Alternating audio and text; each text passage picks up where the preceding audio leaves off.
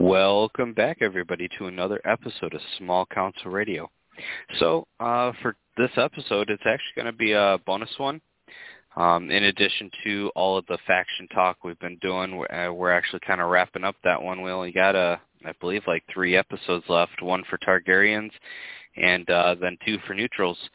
But uh, we felt, you know, it's been a little while since we've had uh, Brett on, and it's been kind of way too long since we've talked about anything other than you know the new units and whatnot for all the different uh, factions for the 2021 update. So, um, you know, we uh, decided to kind of do this bonus episode to give you guys a little little change up.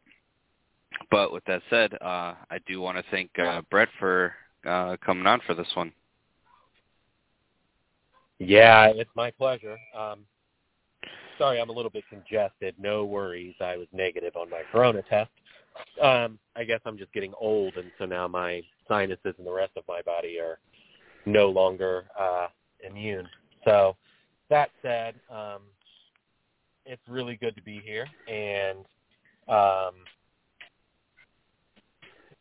uh, I'm ready to kind of talk. Um, I think we want to just talk. You know, we want to avoid some of the complaints that people are probably tired of hearing. So we just kind of want to maybe give some people some ideas to try some things maybe they haven't tried before, or to kind of just update from what I've seen. I'm back. I'm back uh, into the tournament scene on TTS as much as I can be, um, and playing some games locally. I've tried a lot of really different stuff that, uh, you know, it's kind of not what you would expect, and I, I've had some really nice success with it. So, uh, yeah, essentially, we just want to talk about that.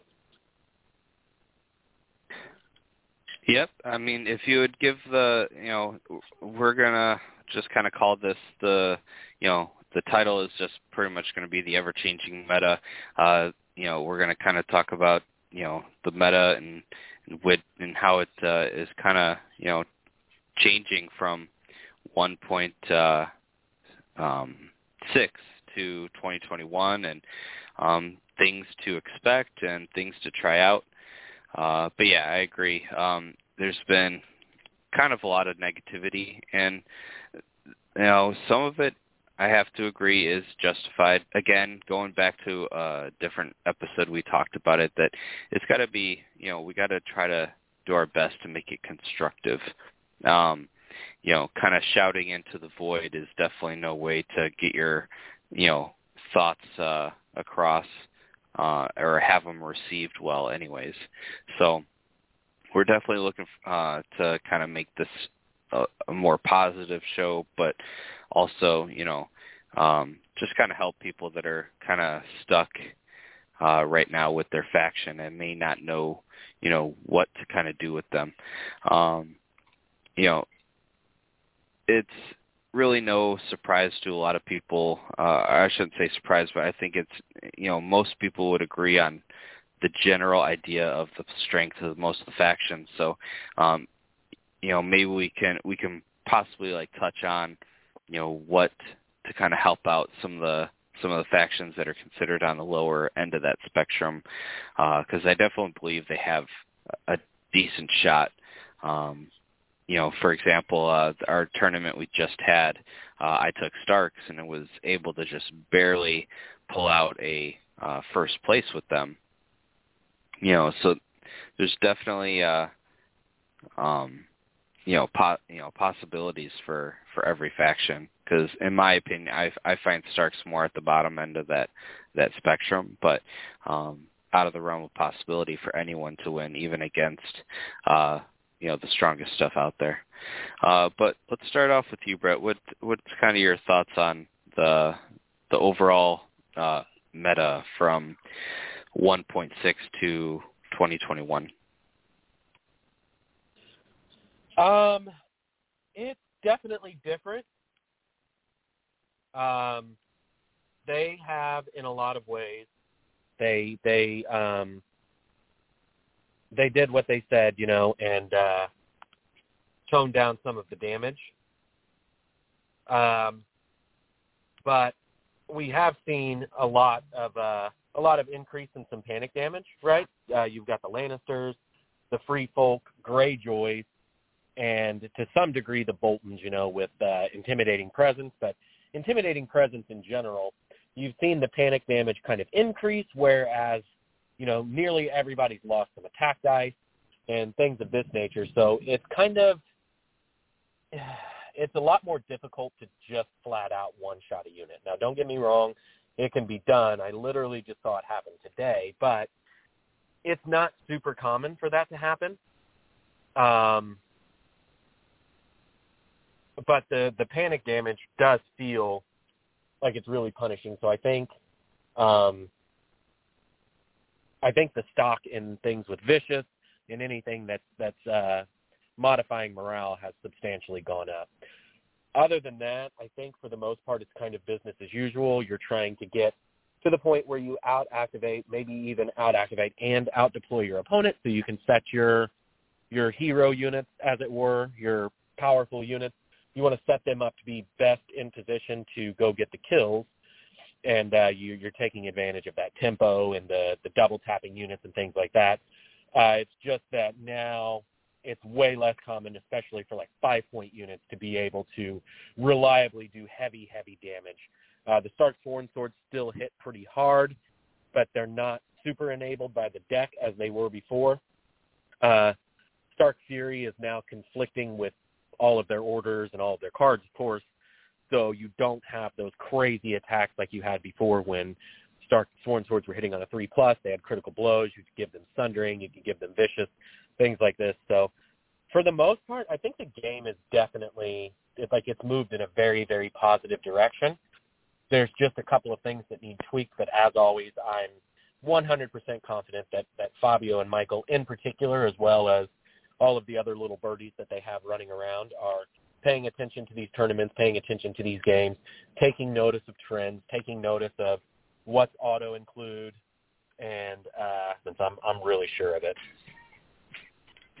Yeah, and that brings up uh, a great point with um, you know certain tournaments that we see uh, are are not doing any restrictions. Some are are putting some restrictions, and um, I have to say that I'm I'm right kind of in the middle. I I can definitely see both sides of the story for that.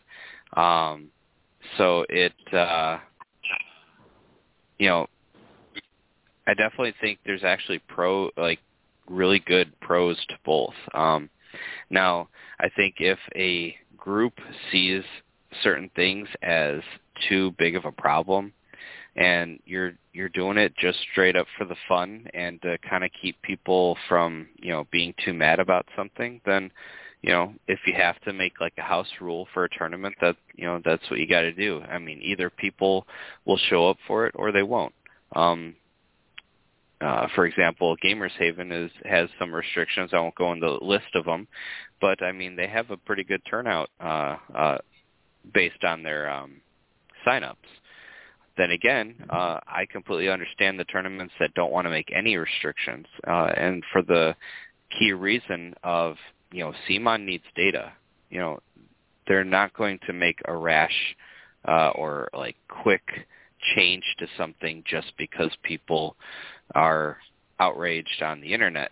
Now, I'm not saying that outrage isn't is or isn't justified, but you know, it's it's hard to gauge uh, whether or not something needs to be changed just because people complain about it. They need to see results. They need to see the data. And by restricting units and not even allowing that data to exist, uh, you know, that kind of hurts it in that sense.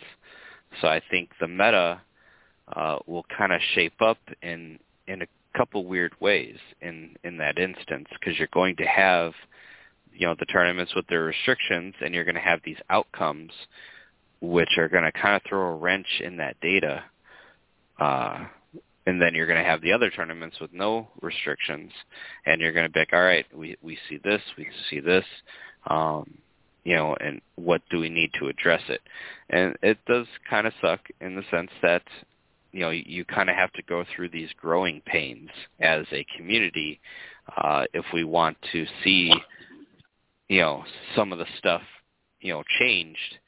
Because if we don't play it, there's still a chance that they might change it. They might have not seen something initially, and then they'll play test it themselves behind the scenes. But there's probably a handful of stuff that if we restrict it every time, that CMON might not agree with us that it's too good, and without that data, it might never get changed. Uh, what are your thoughts on that, Brett? No, I completely agree. Um, I understand. Um, I understand that people are frustrated, and you know, a lot of times I, I address the community, and sometimes people, you know, they think that I'm always just taking CMON's side, and they just think that I'm some like corporate guy. Like I don't officially work for CMON, right? I'm not on their payroll. I just really express how I feel, and I do genuinely believe that yes, a lot of this stuff is frustrating. Yes, facing uh, double Night's Watch crossbows with Watch Captains is frustrating. Yes, facing uh, Khal Drogo, who has uh, expert duelist, but you can't expert duelist him back. It's frustrating. But at the same time, there is some merit to the fact that maybe give the meta a fair chance to work itself out. Because I think people were so overly frustrated with dragons and mammoths coming into 1.6 and so many people felt like they were just like super unbalanced and uh, a lot of complaining started to happen and people were just like yeah how did this get through play testing why do we have to deal with this? This is so ridiculous. And i think they lost a lot of that patience at the end of 1.6 so when 1.7 happened i think that um, to some extent they expected the version to be almost perfect right of course it will never be perfect but they expected something like really really balanced and you know a couple of things are a little bit of NPE, so they just kind of lost all of their patience. Because what I've observed through um, watching TTS games and just not even necessarily just tournament games, but I talk a lot with the Gamers Haven group. I talk a lot with guys across the sea. You know, I talk to a lot of people in this community, not just Americans, and you know, I'm seeing that people are trying new stuff and they're finding some success with it. And I'm seeing that people are building hard counters to Night's Watch. People are figuring out like, yeah, yeah, you know, these missions don't really favor this Night's Watch Night's Watch stuff because it's so aggressive. And most importantly, I think that the meta right now is like a healing meta. So anything that you can, anytime that you can build a list that has not just defensive staying power, but if you have a ton of healing power, I think for the most part you can get through some of that stuff, right? Because uh, in particular, the Night's Watch Ranger Hunters and the Night's Watch Crossbows, they're just not playing missions. They're there. That list only functions to kill. So if you can take that away from them and they can't do the killing that they want to do, then you've got a good chance to beat them. So um, I think that the meta is evolving every single day. We're seeing some we're seeing if you just go by a Song of Ice and Fire stats, which is it's definitely a very good resource to give you a good idea of like generally what's going on in the meta. You would see that Night's Watch and Targaryens are up at the top, and they're literally almost every day they're just flip flopping. Who's number one and who's uh, number two, and um, and then you see that Lannisters, Greyjoys, and Starks are actually kind of, in Free Folk as well are fighting for that middle spot, and then you've kind of got Baratheons that are a good ways behind. But um, uh, yeah, I don't really know where I'm going, Bob. You're letting me ramble a little bit. Um, I just think that the meta is evolving, and with a little bit more patience and a little bit more you know, willingness to put into it and try some new things out, I think that uh, I think that you'll see the meta shape up. I don't think yeah, Targaryens and, and Night's Watch are going to be bumped out of their top spot. I do think they're the two most powerful. But of those two, is one clearly more powerful than the other? I don't really think so. And they're both, you can beat them with other armies by playing the mission. But I think you and I were talking as well, Bob, um, Dave, and uh, a lot of the time I don't see people playing Lannister Guardsmen. And I think Lannister Guardsmen are a really, really good unit, not just for beating, um, Night's Watch crossbows, but I think they're just a really good unit in general as a um, as a kind of retribution unit. I think they pack a lot of punch, and they're just not being used because I think for a lot of people, they don't fit into their ideology of of how a list should be made. Yeah, and I think uh, it's going to take some. It's going to take a lot of playtesting. Uh, I mean, because I know 2021 has been out for quite a bit right now, but uh, I mean, what? How many months has it been on out? Would you say? What uh, what month did it come out in? Mm, I'm actually not 100% sure. Was it like April, May, maybe? I can't even really remember. I know we did Visions for a long time, but we didn't have a full 2021 until it had to have been April, or May. It couldn't have been much sooner, right? Let's see. Uh, I'm looking at their articles right now. So, 2021 digital update was that the drop? Let's see. You've been keeping up with our visions, flames. Yeah, the 20, uh, 2021 digital update was where so that basically, was, you know, that updated was mid-May. Yeah, that yeah, was so mid-May. So we're looking at uh what June, July. We're in mid-August. So roughly uh three months. Yeah. So we've had 2021 2021 out for like officially 3 months in its full uh to you know just completely go go to town with ideas and lists. Um as far as I can tell, we haven't had any major events.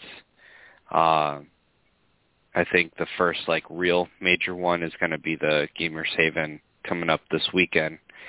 Uh, so with that said, think about when the game first dropped.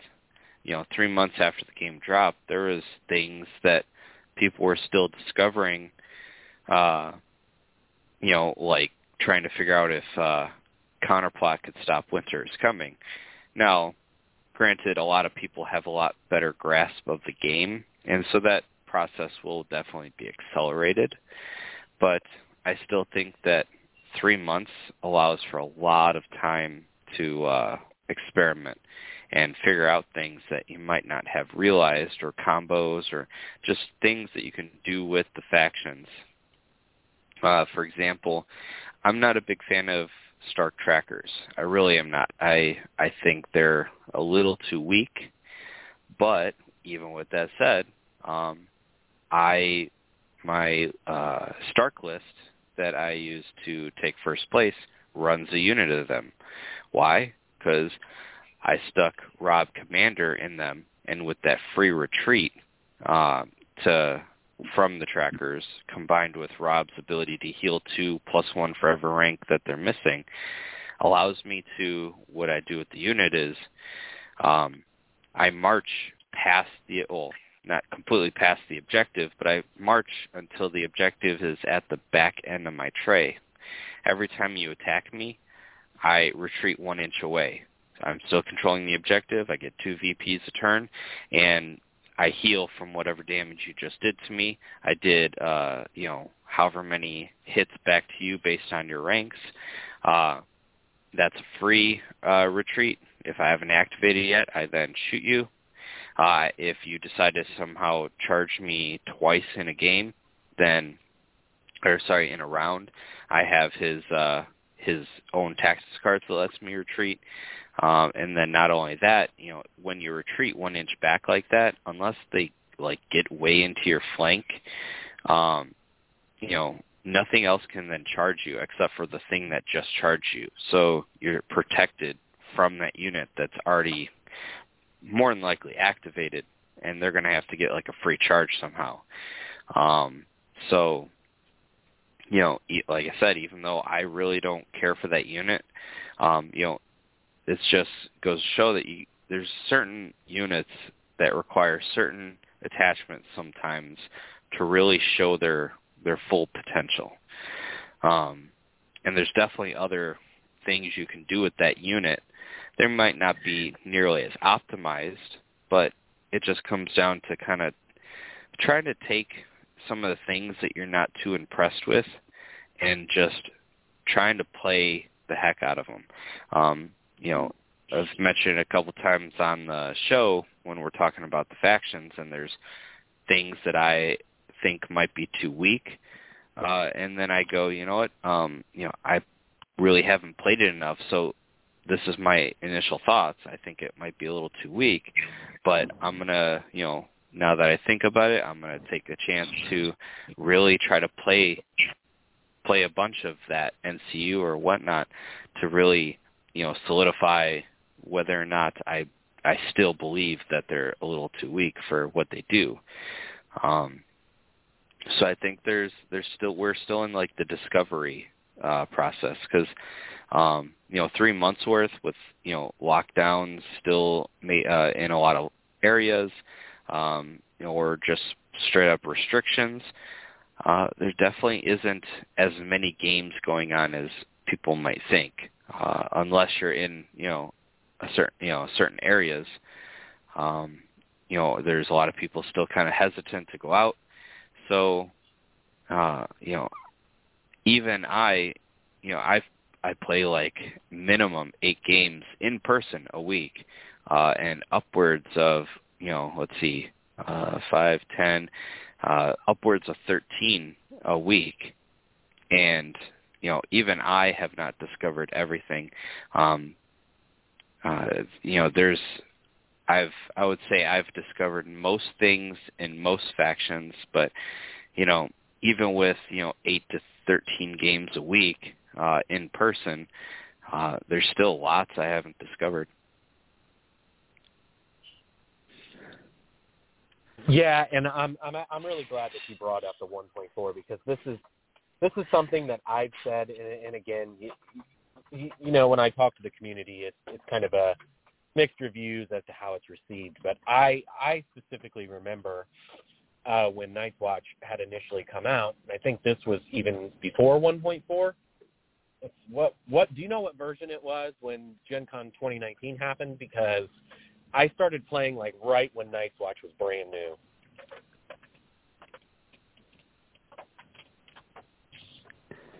Um, At any rate, it's it's, it's irrelevant whether it was 1.1 or 1.4. Point being, you had the Jon Snow veterans, you had Six Point Sworn Brothers, you had Ranger Trackers, Bowen Marsh with three points, Craster with three points, of course, which he still is. You had the Aemon Healing and you know things like this, and and the general consensus from the community was, oh, Night's Watch is just crazy overpowered. You just can't beat them. You can't do anything about the Jon Snow veterans, and once they're on a point, you can't move them off, and they'll just kill you and flank you with Sworn Brothers and destroy you. It's just impossible to win. Night's Watch is so overpowered.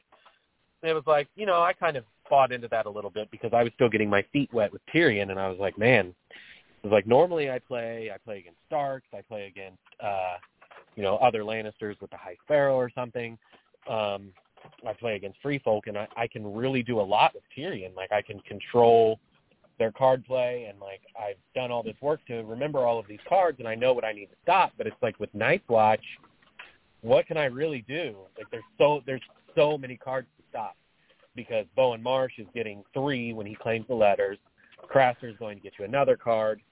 Uh, the Horn that wakes the sleeper is going to be in there. These guys might end up with seven, eight cards in round one, and it's like, well, what do I stop? I don't know. You have to stop the Watcher on the wall, but then do you free up it shall not end you know and it was it was really frustrating but then you know things kind of leveled out and you kind of figured out how to beat it you know you you kill the army around Jon Snow you you do things like this and you you start to wait to attack a unit you know you don't you don't attack a unit and allow the Sworn Brothers to have a watcher on the wall when they haven't activated. And these are things that just took some time and some games and some trial and error to figure out and to some degree, I think that's true now. Initially, I think almost everybody would just go headfirst into the crossbows, and they would send their their powerful unit into the crossbows, and and they would take eight or nine wounds from them. Well, then the cons would just heal them up, and then you did nothing, and at the end of it, the crossbows are fully healthy. They retreat from you, they shoot you, and then your your hero unit's dead, and then it just collapses after that. So I think uh, you know you started to understand you have to kill the conscript uh, as much as it hurts being shot by the crossbows, you have to threaten the crossbows with something, and then you have to find ways to get rid of the conscripts, and then you worry about the crossbows. Because if you engage the crossbows and leave the conscripts alone, you'll never kill because conscripts will keep them healed. This is, of course, just one example, but it's it's a similar type of evolution, and and I think that people are having some success fighting these Night's Watch builds because they've started to explore some things that can just go get rid of the conscripts, whether it's the red cloaks, panicking them multiple times, uh, you know, adding Joffrey to those panic tests, using Cersei to spam the Hear Me Roars and just blasting them with panic, or whether it's using Melisandre, Melisandre and Jaqen H'ghar to drop two really nasty panic tests on them. You know, it's things like this, and they're getting rid of the conscripts, and then all of a sudden you find, yeah, they're you know they're a lot more beatable now. Yeah, and you know, I wanted to uh, you know uh, go back to what you're talking about the um, what version it was. I'm pretty sure it was 1.4. The reason I say that is 1.5 came out. Um, I want to say uh, at the start, or like the first week of December in 2019, and so Gen Con was like August. So I can't imagine that it was anything less than 1.4 at that point because it was only like three, yeah. three or four months prior. So, but uh, yeah, I think uh, you know the meta is definitely going to shape up very interestingly with Night's Watch, um, especially because I think uh, a lot of Night's Watch players are going to like the the super obvious builds, like the super powerhouse builds, and that's allowing for a lot of um, players to make like let's say their second list just be a hard counter to a very specific faction and uh, list. You know, it's it's one thing to tailor tailor your list to a faction. It's another to kind of have a general idea of exactly what your opponent will run. Um, and so I think Night's Watch have to be discovered as well for that reason. I think a lot of people are, you know, kind of stuck on what's considered like the powerhouse at the moment. And uh you know, I'll keep going back to this, but you know, everyone's favorite, you know, way to run Starks, you know, was like max activations. but I always had the most success with a more mid activation playstyle with uh with Starks and then running Blackfish uh and a couple you know, running an all out offensive list with just a couple defensive elements to keep those offensive units alive, combined with their you know super offensive tactics deck. Uh, I think there's just there's so many different play styles that you can develop with each faction that uh, you know people kind of and we talked about this in another episode. People kind of get stuck in this meta headspace. Uh, I believe we had on um, uh, Brian from Big Top Gaming, uh, where we talked about the the trappings of uh, meta mentality. Uh, if you guys haven't listened to that one, uh, really that that one that's one of the shows that will pretty much age really well uh, and will pretty much apply to you know the lifetime of this game, or in a lot of cases any game. So definitely go and check that one out. That one's a bit older though, so you might have to scroll down the the episode list quite a bit. That was an amazing episode. Uh, it's probably in my top, easy top ten, but it might even be in my top five uh, episodes we've ever done. Um, but yeah, the you get kind of sucked into this meta meta mentality of what has to be good uh, and what has to be played. Now, I will agree that there is a rule of thumb. Uh, but I I think that um, it's not a hard and fast rule. It's it's just kind of the rule of thumb of what is generally better for the meta, but sometimes the anti-meta can be your answer to the meta. Uh, you know, running something completely out there because uh, that throws um, a wrench to people's plan. For example, you know, you, you run something completely out there against a bunch of players who are so used to seeing the same, uh, you know, for lack of a better word, cookie cutter uh, lists and builds. Um, you know, that they're not quite sure how to handle your list, or sometimes they might not they might not understand what you're trying to do with it until it's too late. Like with my Blackfish list, I would just charge my Berserkers headlong because uh, more often than not, I don't know if it's just good luck, but I would almost always have um, set for charge. Uh, especially early uh, early starts when I could Sansa straight forward if I needed it. You know, I would just charge them headlong. I would choose to go first, even if my opponent had a, a ranged unit, and I would charge my units headlong and then they go, oh, okay, I'll charge you. And I'd go, okay, set for charge, hit you back. You hit me very soft because now I just hit you. I'm going to take the free attack, uh, possibly kill you, and then my unit still hasn't activated. And so, uh, and so basically by the first action of the of the second round, I've potentially already killed the unit, and from there it's just an uphill battle all game for my opponent.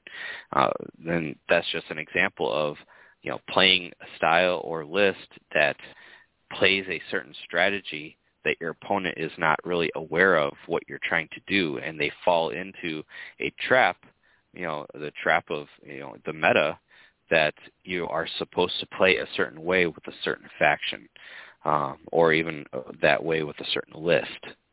and a commander can make all the difference. For example, like uh, a lot, pretty much all of that uh, strategy I had all really came down to just having blackfish, you know, and people always kind of criticized me because it was an entire list of umbers, but I had blackfish commander. They're like, well, why in the world you have no? T- not only do you have no Tully units other than you and Heathen, but why aren't you just running Greatjon? And it's like it's just it doesn't play to the style uh, or the you know the strategy that I have in mind.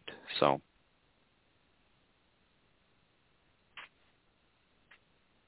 trappings of the meta episode was good, and I think I think it'll always have to be true. I think it'll always be true. You know, no matter what happens with the game, there's always going to be some ideology of how things should be played, or or there's going to be some things that are just auto include. And I think I'm not saying right that it's a hundred percent the way that it has to be, but but right now I think most people competitively playing are aiming for five three or six three. Those seem to be the numbers that people go for a lot, meaning five combat units, three NCUs. I am of the opinion that that, while it's very effective and it is very good, I am of the opinion, and, and I have some games that are logged to prove it, that uh, six two can work pretty well, and in some cases five two can work uh, as well. And I know there's a lot of people. Uh, I think the change to 2021 has changed it for some people. You know, now there's no free commander NCU and there's no three pointers left. So some people have transitioned away from from three NCU and they've moved into two and they're happy with it. But if you haven't even tried it and you're really afraid to try it, it's definitely worth trying. It's a trapping that you don't want to get stuck in because I think right now, just using myself as an example, I think I have 14 or 15 games logged on stats. Of those 14 or 15 games, I've lost three. All three games that I lost were with three NCU, and that's not saying I lost because I ran a three NCU, but they were all with three NCUs. And I think I've logged six or seven games with two NCUs, and I've won every single one of them. So it's not like you just automatically lose if you don't have three NCUs. Now, I know that it can be kind of a feel bad if you're running two NCU and you run across somebody that's running Walder Frey as a third.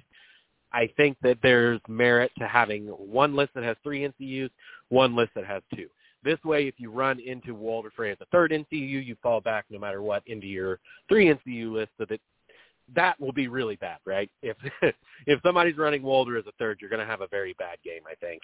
But outside of that, you know, Illyrio exists. He's really good for Targaryens. Uh, you don't necessarily want him to be able to heal whenever he wants. And then Othell NCU is another example. Like he's really, really good. You don't necessarily want to give him you know, the the free shot whenever he wants, but it's I think it's not the end of the world um, with Othell, but uh, or Illyrio, but Walder can definitely be pretty crippling if they're having him as a third NCU. But my point being, you should try at least give a try to the two NCU, especially if you're able to get a six two. Um, my six two lists have been Targaryen, and those six out of those six units, two of them have Relentless. So I've essentially got ten activations, but it's six field drops. And when you're playing people that are running four three or five three, and you've got six drops, that means that you can usually get one or two drops at the very end, and you're getting to pick the cards that you or the matches that you really really want. You're getting to set your your most powerful units, your really mobile units. You're getting to put them across from the units that you want them fighting. I'm running two Hrakkars right now, along with a total of three mercenaries. One of those mercenaries has Grey Worm. Two of those mercenaries have the Unsullied Officer. And in that great, it's Grey Worm Commander. And in that list, I'm running Khaleesi as an NCU. And then between uh, Solo Jorah, who's my sixth combat unit, Khaleesi, and Battle Endurance, you have so many ways to give all of those units rerolls. Like, it's just incredible how much damage even the Stormcrow mercenaries can do when they're always rerolling. Because all Jorah is an order, so it's only once per round. But Khaleesi and Battle Endurance will give you rerolls as long as the unit's alive. Khaleesi, if she's influenced, and you know if you've got Battle Endurance and it's the third round or higher, they're always rerolling. But my point being, that list really only works the way that it works because it's a six-two. If you took out like one of the Hrakkars and you added a five-point NCU, if you you can't take out Jorah and replace him with an NCU. If you take out one of the mercenaries and mix things up, then you're dropping two activations and you don't have a three-point activation to add in there unless you do Freedman. It's not even kind of the same thing. The point is the list strictly functions well because it's a six. Trying to mix in three NCUs with that list, you you kind of take what makes the list work away, right? So it's definitely worth trying. I think Lannisters can pull it off as well. You've got a pretty nasty Gregor list that's actually five two, right? It's uh, yeah, the Gregor list it could easily be a five three, but um in the list has Tywin and Tyrion. Right. Yeah, so I could definitely work some points and not lose an activation. I actually gain one with an NCU, but I feel like it's just too important to with the way the list currently is. I think Lannisters can pull off six two. I think you can get some poor fellows to get get your activation count up.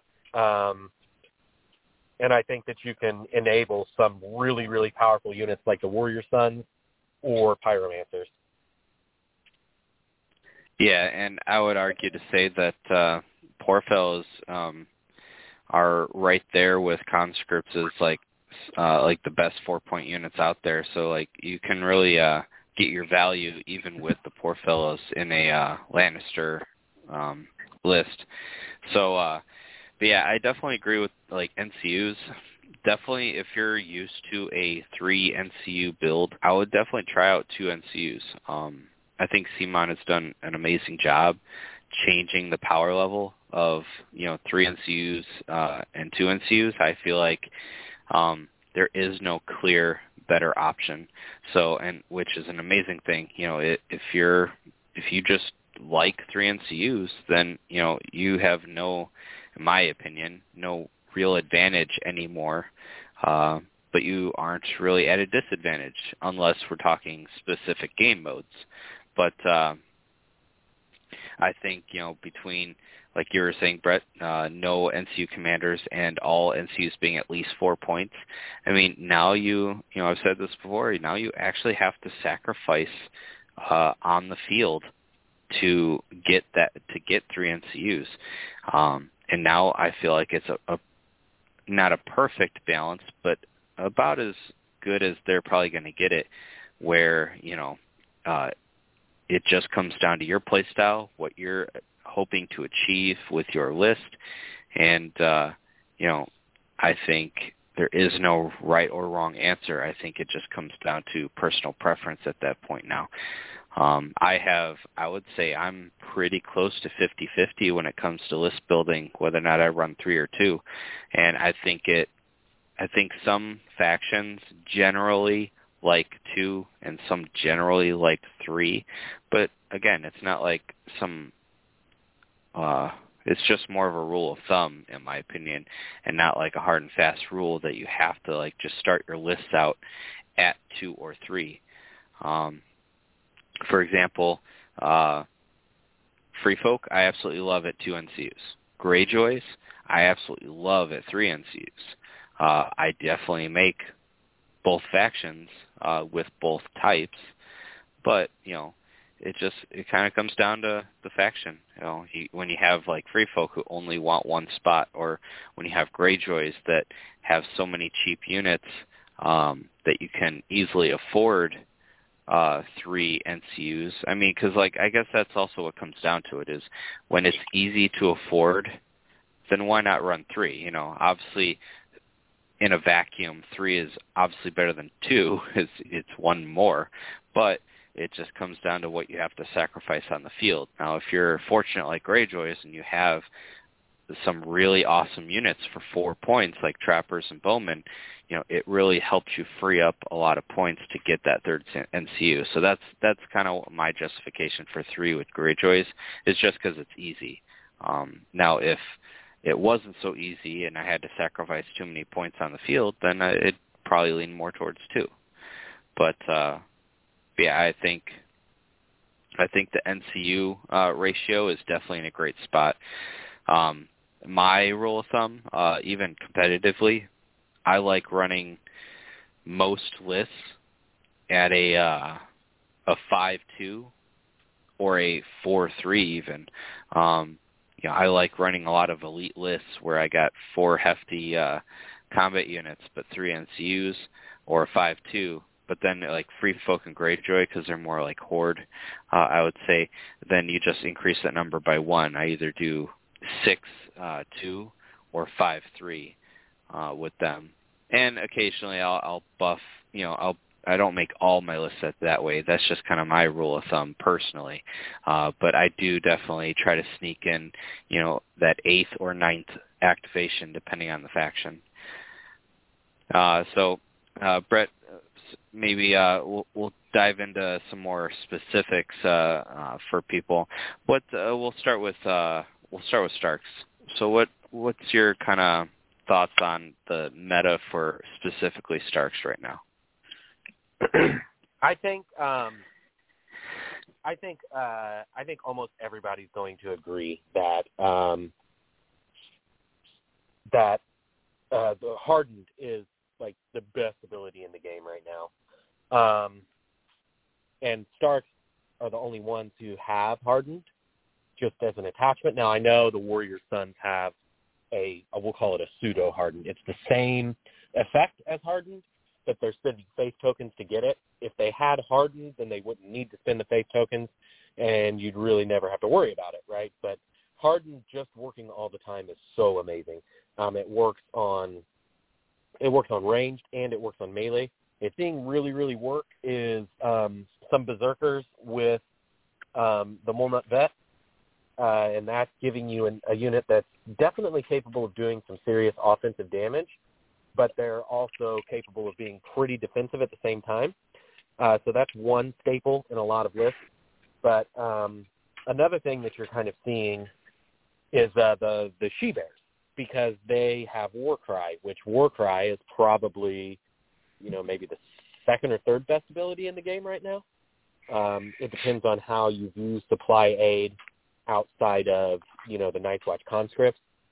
For just simply because of what it does for Night's Watch, you have to put supply aid in that conversation.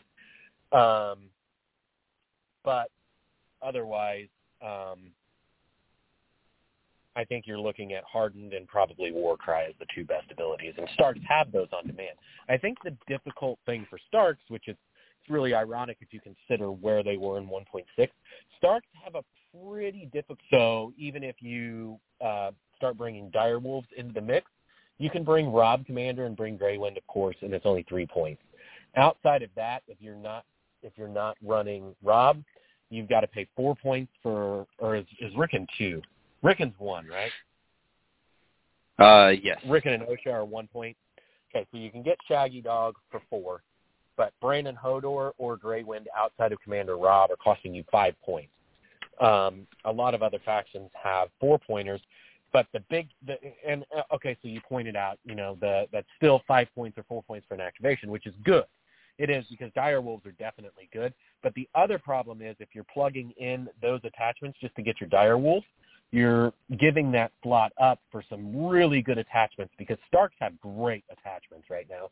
Um, the Crannogman Warden with Overwatch is amazing. Bastards Girls with Overwatch, particularly in a Howland Reed list, very, very good. Um, you've got um, the Mormont Vet, which which we already mentioned, and I think even the Sworn Sword Captain is a really strong attachment. Um, you put the Sworn Sword Captain in a unit like Blackguard or even Tully Sworn Shield, the unit that's innately really defensive and they don't want to attack you, and all of a sudden you're giving them rerolls and a vulnerable token when they attack with that order, it can get pretty nasty and it's a lot harder to ignore that unit. So I think Starks aren't really suffering from units and they're not really suffering from um excuse me, attachments. Um Stark Outriders are probably a little on the weak side. They're not crazy weak or anything they could use a tiny little bit of a boost. Um, and I think Tully Cav and Lance Cav in general could use just a little bit of a boost. It's really nice that they have Thundering now, but for that eight-point price tag, I think a lot of times you're looking at Flayed Men instead because their panic damage ends up being a little bit more reliable, and you get some spike damage with critical blows on the charge and things like this. So um, Stark they've got a few things working for them. The the archers with with Overwatch are absolutely disgusting, and I, I've seen some Rodrik builds with Rodrik and archers as well. So I'm not super experienced with Starks. I haven't played them a whole lot. They were never really my go-to faction. I always loved Lannisters and Night's Watch. I started playing Starks online and it more or less felt like it was a necessity because I absolutely didn't want to play Free Folk um, I just didn't like the horde insignificant spam. It just made me sick to my stomach to play it. So uh, I felt like my best chance at winning because the free folk insignificant spam was so popular towards the end was playing Starks. So I say that I played Starks out of necessity, and that's what I mean. I wanted to be able to compete with free folk because they were so popular. Um, I just haven't really messed with them around messed with them a lot in in 2021. I've been tinkering around with some targets lists that don't have uh, Dothraki Screamers, Dothraki Veterans, Dothraki Outriders, or Dragons. So that's been a little bit of an interesting and fun project. I really like the Hrakkars, so I've been having fun playing with them. And I've mostly been working on Lannisters. I've I've logged a few games with Night's Watch. Um, definitely, they've got that stigma around them. So I'm really liking uh, just playing Lannisters right now. I think Lannisters are one of the most balanced factions out there. Um, they've just got so many cool things. The only problem that I have when I play Lannisters is there's like 30 different builds that I want to try, and I can only play one at a time. So that's my only problem I'm having right now. Yeah, and for Starks, you know, there uh, there's a lot that um, I feel is kind of on the lower end of the spectrum, but I like I said, I think Starks definitely have the potential to do really good. You just have to they're they require a lot more time than a lot of the other factions to kind of figure out how they work and what works best. Um, for example, my uh, Robb list I did uh, really well at the tournament in is uh, Robin's uh, commander and some Crannogman trackers. Uh, just some Stark Sworn Swords with nothing in them, Stark Bowmen with nothing in it, and two House Bolton Flayed Men units with nothing in them. And then I have Catelyn and Petyr. So the idea is, and this is something we can end up talking about, is I have a ranged unit in there, so I'm not going to be you know, I'm at least going to trade shots with other ranged units. Maybe not this unit to that unit, but you know, uh, not uh, be giving up that free combat uh, zone every round if nothing's engaged. Uh, I got two mobility units to help me with the Targaryens or just anything in general, uh, and they're tough. Um, you know, I got Petyr to help me double up or, you know, avoid taking the combat to shoot someone, especially if my opponent doesn't take a diverse list and they have no range unit. Lets me take, let's say, the wealth so that they don't heal, trigger the combat unit, and then I can then take Catelyn on the combat unit if they don't choose to block it. Um, you know, again, like I said with the combo with Robb, you know, you run onto that objective. Um, but the other thing with this list is there are other than Robb, because you know you're forced to now. I have no attachments, so uh, you know expert duelist is a lot less effective.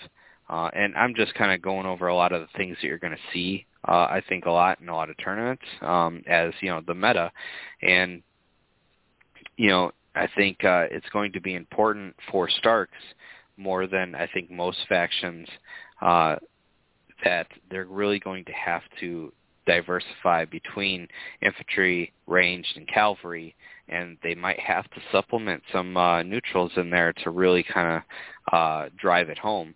But even with that said, uh, you know, it's Robb Commander uh, with House Bolton is actually pretty thematic. You know, uh, the Boltons, you know, Roose uh, was fighting alongside Robb for pretty much the majority of the war. It wasn't until like right up at the last second that you know uh, Roose turned on him. Um, so it's uh you know it's a list that I've had a lot of success with. Um, the trigger with Stark Sworn Swords, you know, with their Stark Fury and all the other, you know, the cards in the deck that have the same trigger, not as big of a deal because you only have the one unit of them. Um, so you have plenty of other targets to use your um, what is it, Winter's Might and Northern Ferocity on. So uh, yeah, I would definitely, if you guys are having a hard time with Starks, definitely give this one a go. Um, I know it doesn't have Grey Wind in there, but um, you know I've had a lot of success with it. Um, but yeah, I think Starks. Um, you're just gonna have to like get. I, I know it's hard to say this because you know it requires a lot of practice, a lot of like test games, but you really just kind of have to test everything out because um, it's not easy building Stark lists, at least for me. Um, I have a hard time, but I've been able to find a handful that have worked really well. One that worked uh, really well for me was uh, um, I really wanted to try to make great axes work, you know, because in my opinion, they're again at the lower end of that spectrum. A lot of people just can't see themselves taking them. Uh, I run two of them in one list. It's great axes with Roose Bolton Commander, another great axes with Ramsay Snow. Um, so now both units have intimidating presence. One has fueled by slaughter. One has the spread fear. Um, combined with uh, is it Northern Ferocity, the one that gives vicious, and then if you're down ranks, uh, I mean, I have two units that could potentially be doing, um, what is it, minus, uh, minus three to the test, and then what do the great axes do again? Oh yeah, plus one wound. So if you're down to last rank, it's like minus three to the test and plus uh, five wounds or something like that with thundering. Um, and then I got uh, two mercenaries, both with uh, Sworn Sword captains, um, Stark Bowman, uh, Catelyn Stark, and Petyr again. Um, so there's definitely a lot of interesting, cool things you can do that still work really well. And I think uh, you're going to have to kind of bank on the meta in some cases and you'll be able to kind of drive home a lot of Stark lists because they definitely have a lot of answers to a lot of things. Um, you know, like you were saying, Brett, with us, in my opinion, they have like the best generic attachments in the game. Um, you know, with like the Mormont Vet and the um, Sworn Sword Captain being like the top of the top. Uh, and then a lot of their other ones, like you know, if we were to put them in like rankings, I'd put both of them in like S tier, and I'd put like a bunch of the rest all in like A tier for their generic attachments, just because they're so good. You know, considering that they're all pretty much one point, I'm pretty sure. So, yeah, I think Starks are they're in an interesting place. They have a lot of potential. I, I think they just require a lot more playing around and discovering. Um, and then another one that people are kind of having trouble with, we'll discuss, is uh, Baratheons. Uh, I'll, I'll start this one off and say that uh, I think again, this is another faction that takes a lot of testing, a lot of figuring out what's what. Uh, you know, because Spencer, uh, you know, from Small Council, he plays Baratheons, I'd say 90% of the time, and you know, he he's really discovered a lot of cool things with them that you can do, and we've mentioned them somewhat on the show, but you know, uh, and a lot of times it's with like um commanders and stuff that you would never expect. Like Eldon's like the go-to because why not? He has Hardened, or Courtnay because of you know his amazing tactics cards and his plus one tactics card hand size. But you know Davos, Davos is the only thing in the game that can outflank Bastard Skrulls. You put those Bastard Skrulls, um, you know, you get them behind their behind the enemy, unless they have like an ability that lets them get a free maneuver and turn around uh, you know, they're going to have to spend their activation to turn around. Um, if they don't, then you know you're a, a shot and a charge in the back with a bastard skrulls. There's a good chance that you're just dead. Um, now, uh, or at least you know at least down to last rank. Um, you know, combined with all the ways that you can get um, Sentinel for free charges, uh, either it be with Sentinels or with uh, um, what should we call it? What's his name? Dragonstone name? Noble. Yeah, Dragonstone, Dragonstone Noble. And then uh, does his attachment still give um, give it as well? If you were to like put him in some flayed men. That's, yeah, that's, so yeah, that's, you, that's you, what his attachment does. So yeah, the the solo and the um, and the attachment. So like you could, and that even goes into the playstyle of Davos because Davos has parlay. You run Dragonstone Noble the solo, and you get up close to something, and you parlay so that your four point can't do anything, but also that you know their powerhouse can't do anything. Um, and then you you could even run that. You could run uh, Sentinels with like Bronn, because uh, as we discussed on the uh, Baratheon show, you, you can make them a three-up armor with a five-up morale, and they'll have Sentinel, and then you ha- run like Flayed Men with a Dragonstone Noble for one point. Now you you have three things in your army that all give Sentinel, and remember that Sentinel gives you a free maneuver if you need it. It, it can make you as a Davos list so incredibly mobile uh, your opponent's not really going to know what to attack, when to attack, because you have all these either free charges or just free maneuvers to get into really good positioning. Um, and, you know, especially if you can work it out to where you're going to go first next turn and you can uh, get Davos on and parlay the unit that you wanted to charge in the rear. I mean, it, stuff like that is you know things that people are not going to be expecting in the meta because like I said the obvious choices are Eldon, Courtnay, a couple other ones you know um, Stannis, the One True King, and so on. That uh, you run something like that, like Davos, with all that shenanigans, and you're probably going to have to play it a handful of times. You're probably going to have to like kind of master the craft of that list. But anyone that you didn't, you know, play against with that, you're going to catch them off guard, and they're they're not going to know what hit them, you know. And that's something I like to talk about a lot is that, you know, there's nothing worse for your opponent than throwing a wrench in their plan because you have to imagine, especially if you go to a tournament, that most of the people that you play probably have, you know, countless games under their belt. So I would say, you know, 80% of the time when you're making a choice or an action or deciding what order to do something or your game plan, we'll say, is already kind of laid out with m- minor choices in between there.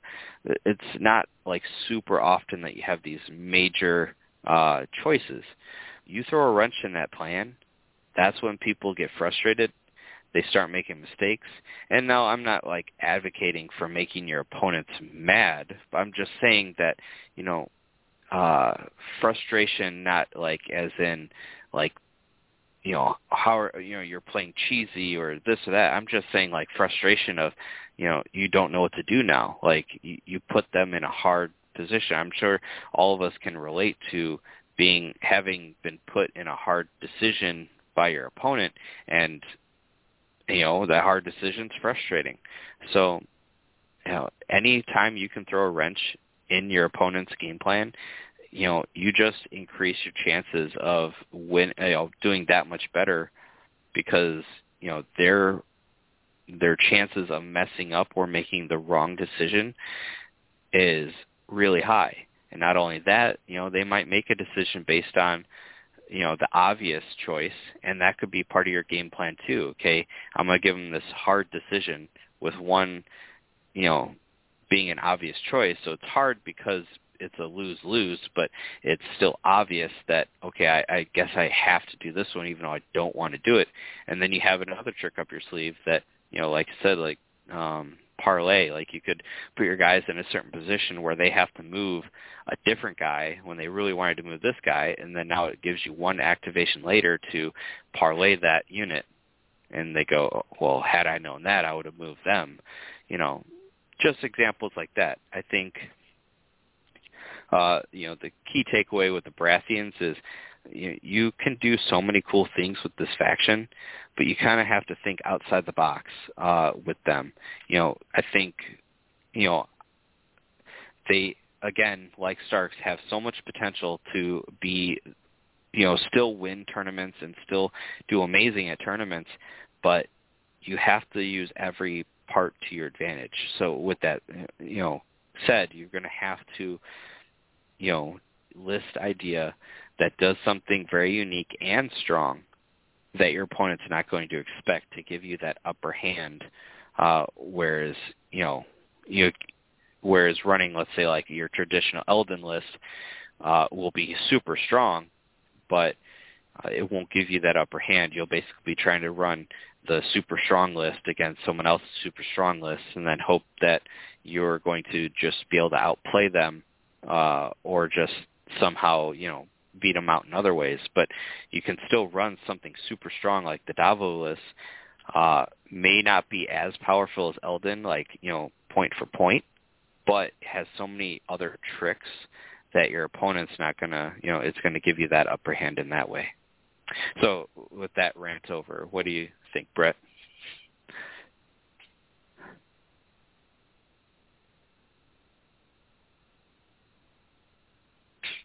Sorry. I, I think you're um you. yeah, I yeah, gonna say. I'm sorry. Um, now, as far as the Baratheons go, I think I think um, Andrew Estermont is also a pretty good commander. You didn't mention him. I think he's definitely got some cool plays. Um, I played the gentleman. Uh, his handle on Discord is Stannis 1000 Lord Commander. um, he played a he played a an Andrew card that uh, he basically dealt himself two, two wounds uh, to get some effect, but he dealt two wounds to his Dragonstone Noble, and then that one Dragonstone Noble like hulked out. And I know this isn't something that's like super repeatable and would happen all the time, but his one Dragonstone Noble killed Flayed Men, the Mountain that Rides, and a unit of Warrior Sons, and he was well on his way to killing my other unit of Warrior Sons, and that the game just ran out of time and I just barely beat him by playing the mission. But this this Dragonstone Noble went nuts. But I think for the most part, you know, when we're talking about um, when we're talking about um, factions that are good and, and things that are going, I think the Stannis side of Baratheons generally does okayish. Um, I think a lot of the reason that some of the factions that are doing okay do okay is because outside, and this goes back to the NCU as well, because outside of the U, those factions have a four-point activation. So the Lannisters have Poor Fellows, the Greyjoys have two units, Free Folk obviously have Trappers and Raiders. Um, Night's Watch has Conscripts, um, and then Baratheons have Dragonstone Noble.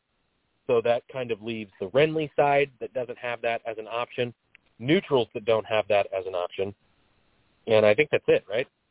Everybody else has a four yeah, unit. I mean, because you got the wolves for Starks, but that's Yeah. another point to mention though is that um, Starks and Baratheons could also be lumped into that category if you're not going to count solos, because solos, though they are a cheap activation, kind of have to sit in the backfield a bit more. Um, the Dragonstone Noble, not as much, but still you can't you can't be super willy nilly with them. You know, you, you got to be a little more careful. Whereas the other four pointers, you can kind of throw them into things.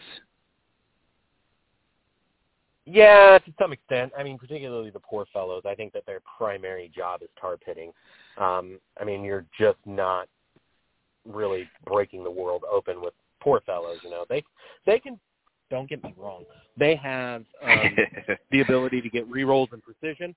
You you know you can have some pretty crazy dice rolls, and then additionally, if you're playing them with the High Sparrow, they can get plus one to hit and Sundering from Wrath of the Warrior.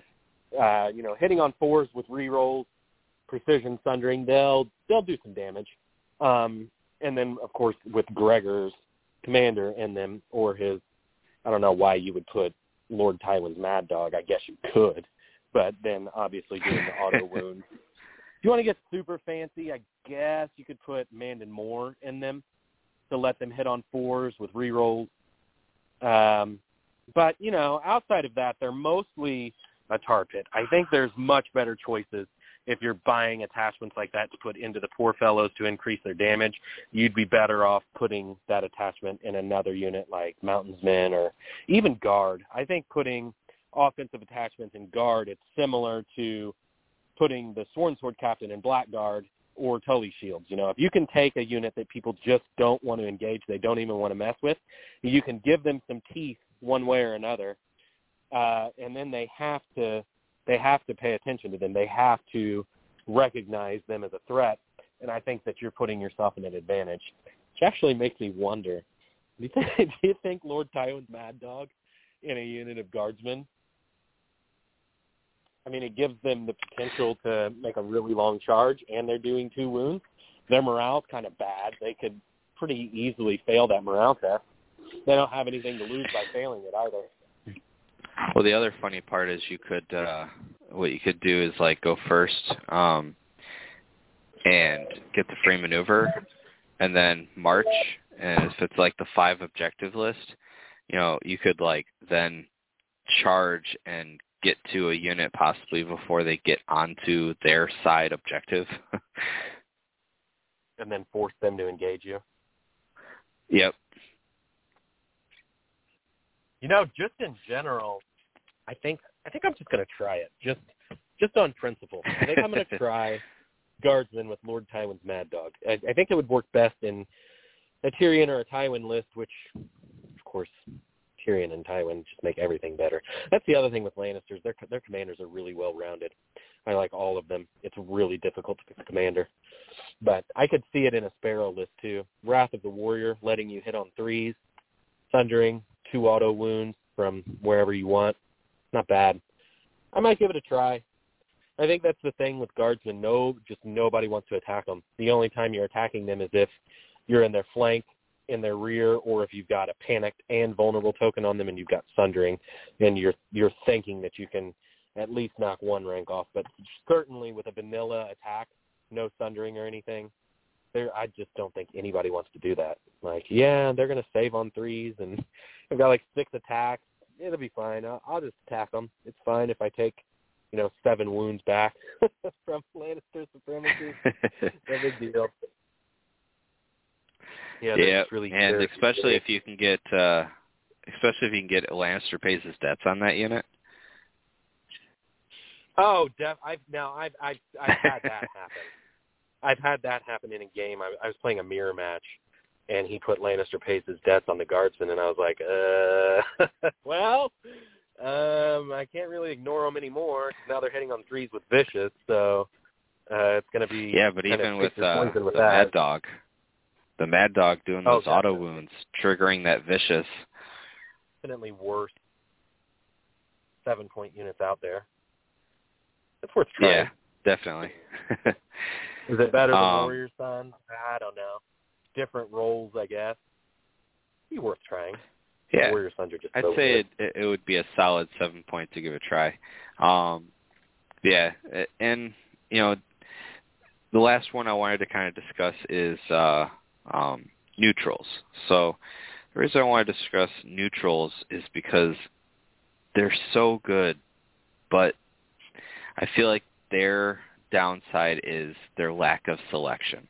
Uh, so a lot of their lists tend to be a lot more predictable because with such a smaller unit selection, they uh, and obviously if you were to just put neutrals in a vacuum and Lannisters in a vacuum, let's say for example, then it's not that big of a difference. But when you have Lannisters who can also take neutrals, that's kind of what I'm uh, to when I, I talk about unit selection because you just have the neutrals, and I feel like neutrals are either just the units are just okay, you know, they're like they're worth their points and they're good, or they're amazing. Like, and so I think that disparity or th- that um, what's the word I'm looking for? That uh,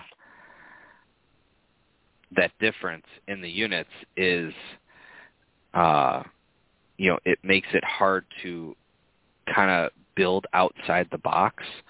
Uh, and I know a lot of people can't stand cutthroats. You know, they they think they're, you know, they compare them to the the 1.6, and I, I can't really blame them. But then again, like cutthroats, I you know, what kind of opened my eyes to cutthroats were actually Greyjoy Reavers. Now, I am going to go on the record and say that I think Greyjoy Reavers are just better, but not like you know blow them out of the water better. But I just mean just barely, just they're barely better.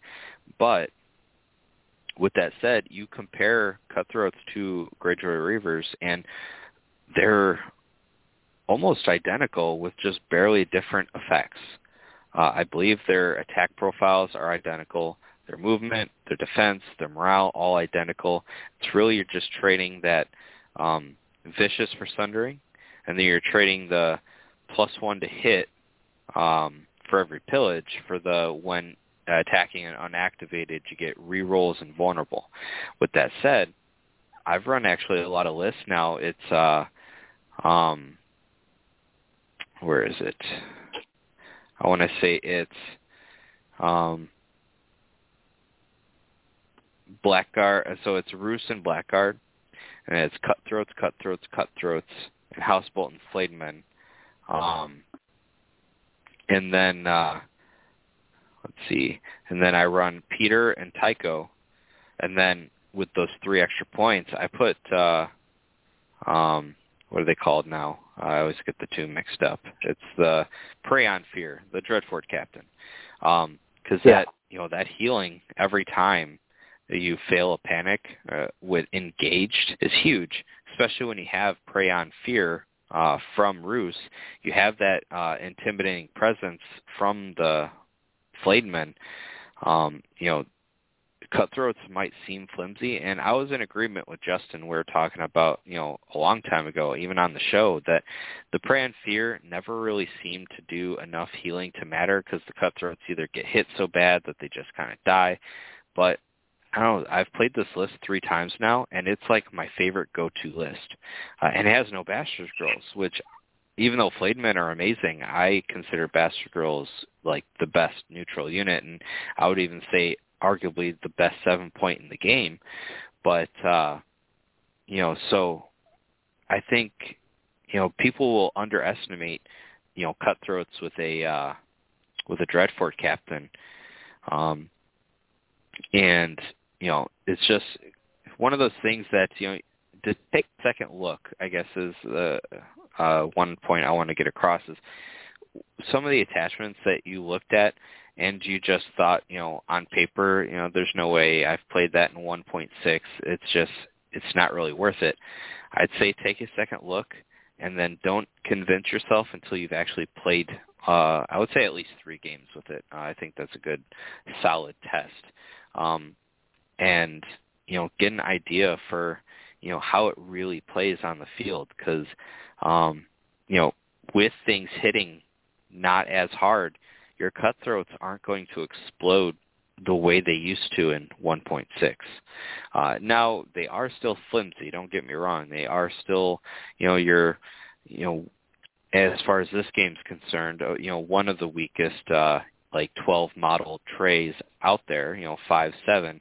There's only a handful that's worse than that, a lot that are equal to that. But, um, you know, with that prey on fear, especially, you know, they even if they hit you first, and let's say you lose seven dudes. Let's say you're just still at, you know, two ranks but barely. You know, their attack profile only goes from a seven to a six. So you only lose one die when you lose that first rank. But now when you attack back, um, you got that vicious and um if they feel that panic, you're healing two guys back. Let's say, you know, you then get the next attack, like let's say next round you actually get to go first. Now you're at still two ranks with what is it, seven guys we'll say now, and then you swing again. Now you have six dice hitting on force with rerolls, and they're vulnerable, and you heal two more back, and now you're back to uh let's see, so you're at five plus four, you're at nine. So now you're back at full ranks. Um after those two attacks when they fail those two panics with the vicious. Now again, you're going to have to, you know, it, something like that, you're going to definitely want like a two-list format because you could definitely run into that scenario where it's like, oh, great, everyone has like a five-up morale, so my vicious is only making them fail on a 50-50. So yeah, that definitely can be a case. Um, that's why I absolutely love that you know CMON does the two-list format. I think it allows for so much more creative freedom in your list building, knowing that you have a way to build a second list um, to help cover the things your first list is weak in. What uh, what are your thoughts on the neutrals, Brett? As a faction. Um, I think they've got some really strong units. Um, I think issue command is obviously a really good card. I haven't I haven't really tinkered around with them a whole lot. Um, I think there's some good builds there. I think cutthroats probably are a little bit better than what people think. Um, I definitely don't think they're uh, a trash unit, but um, the flayed men are definitely good. I don't. I honestly don't know. I guess if I was running neutrals, probably run like two flayed men, bastards girls, cutthroats, and just run three NCUs just to get to seven activations. Um, and just really hope that my really really nasty units, the the double flayed men and the bastards girls, kind of got me through.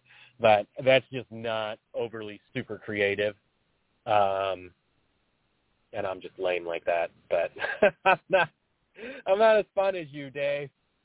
that's what I mean. That's what I would try. But I'm I'm no neutral expert. I really really I really enjoyed playing neutrals in 1.6 it wasn't because they were like crazy good or anything. I just really loved playing around with that deck. Just playing neutrals, it was just such a good way to really hone some of your finer skills, like just you know uh, some of your planning and and the order in which you did things and it was just a really nice exercise and basically just getting better at the game. Uh, uh, their deck, I mean, I guess once they buff the unit, I, it's hard to say nerf, right? Because I really hate that word. I think it was pretty obvious that Spoils of War was never going to stay at D6 plus 2 healing when healing is so, so, so good right now in this 2021 meta. But um, I really wish that they had um, you know, I think wealth and cunning is kind of the same. If you own the letters, it's two instead of three, and it's not the hugest thing in the world. But I really liked playing around with the old surprise strategy, the old cunning scheme, and adaptive methods. Did did that one change? It's really essentially the same as it was before, um, isn't it? I think they just cleaned up the wording, um, but otherwise, I think it's relatively the same as it was before. Yeah, so I mean that was just I loved just playing playing around with that card. It was one of my really one of my favorite cards just in the game. It was really fun setting up some some what the heck moments with that card and getting stuff to work That's your way. the But token one, right? yeah, moving the token around. I think the old one was any time you could spend a condition token as if it were any other token, and then I think if you owned the letters, you could remove a condition token from one of your units and put it on another one or something like that. I don't remember exactly because I wasn't exactly like a, a a neutral player that played neutrals all the time. And probably in fairness, I never even played neutrals. I strictly played Roose with all Boltons. So that was it. I I never even played Ramsay. It was just Roose. And it was just a game here or there just for fun. But Now, with that said, uh, I wanted to bring up uh, so because we're on the topic of adaptive methods, uh, Joe uh, uh, from the Baratheon uh, group. I apologize, Joe. I I never can remember how to say your last name. It's like Wohl W O H L. He uh, asked on the forum, uh, the CMON forums, this question, and it apply. He was more so, I think, asking for Baratheons like Stannis, the One True King, for his uh, ability to turn one token into another. But it also applies to the adaptive methods. Is that let's say you have a weakened token and a vulnerable token on an enemy, and you use an effect to turn one of those tokens into something else, if you decide to, let's say, turn that vulnerable into a weakened, and there's already a weakened on the unit, one of them just disappears. Uh, and so you'll, it's basically removing the token. Um, so the importance of that is if it's your own unit and you have one of each token on yourself, uh, this one, you know, start of a turn, replace one condition token on any one unit with any other condition token, and then if you control the male, you may move one condition token from one unit to any other unit. So you could literally go, okay, I'm turning this uh, vulnerable into a weaken, make make one of them disappear, and then move that uh, remaining weaken over to the enemy. And now you literally just got rid of two units and weakened your opponent. Yeah, but it's fun, and and that that was that was what I enjoyed about tinkering around with that card. In the old version was some of the plays that you could do with that. You know, you could remove a weakened token from your unit and then put it on an enemy and expend it as a panic or as a vulnerable on them, and it was kind of like a twofer. So outside of Yeah. wealth and cunning, uh, as I recall, it was always wealth and cunning and uh, adaptive methods that I was generally trying to recycle with cunning scheme and surprise strategy. And uh, maybe if I had spoils of war and I was about to kill a unit, that card in 1.6 was like it could really just be a game-changing card. But I really wish we had Justin here to talk about neutrals. He's he is one of the best neutral players I've ever seen. Him and Tom Tyler and Mark Rupp. and I'm not wanting to discount anybody else who plays neutrals. I maybe just haven't studied you as much, but those three I've kind of studied up on them and their playing, and they have been nothing short of impressive. Uh, John Cash doesn't play the game much anymore, but he was a pretty damn good neutral player as well. Um, but he's just not been playing. He's got like softball coaching and stuff like that that he does. Uh, I think when the faction cards come back, we'll see a little bit more of Juan Dinero because he's he's kind of itching to play a game, but he doesn't want to play a Song of Ice and Fire until they do the faction packs. But I think he kind of switched over to Targaryens. He tinkered around with Targaryens, Cleganes, not Lannisters, Cleganes only, and then neutrals. So I think he, I think it was Drogo as well, strictly Drogo. So he kind of like bad guys, I guess, to an extent, right? yeah. Yeah, it would Kind be kind of cool to see him come back. I played him at uh, at Adepticon. It was a it was a really fun game. Uh, yeah, he's one of the um he's one of the funnest people that you can play in person. Uh even if he beats you, uh he'll make it fun for you. Yeah. I know he was like really really good at Warhammer and he would just kick my teeth in when we played Warhammer and it was like, well, you know, I'm getting beaten like I've never been beaten before, but I'm, you know, I'm having fun for some reason. hey, you're making me laugh instead of being upset. So I guess that works. But yeah, he's a he's a Yeah. really good guy. I really get him back playing. I think it was him, and then there was a a guy playing Tyrion at Adepticon 2019, and they were like my two closest games. They almost, you know, I think I only won by like one victory point or something like that, and it was it was a really fun close game. But um, with that said, we can kind of wrap it up. We can do our uh, closeout. Sorry for that noise there. Um, we can uh, kind of do, uh, you know, kind of close out our final thoughts on the meta and the way it's shaping up. I think uh, I think it's kind of too early to tell. I think um, the obvious choices have obviously been, um, you know, out there and you know they're being played nonstop, and you know you're seeing tweaks to the, uh, you know, to those lists. But I feel like again, there's a lot of people Would say majority of people um, that are kind of stuck in the again that meta that meta mentality, and so we're seeing a lot of the same stuff with slight tweaks to them. Um, I feel like it stifles creativity, um, and I feel like a lot of the people that are really discovering the faction are kind of the um, you know they're kind of the uh, you know they're the what what am I looking for? Um the the silent majority or the silent silent minority you know they're you know they're kind of discovering all these cool things and you know they're not really like vocal about them and uh, you know it's not like they have to be. I think it's just you know a lot of people are finding these cool combos but they're not really like okay, you know, guys, I posted on you know, all the Facebook groups, look, this cool thing I found.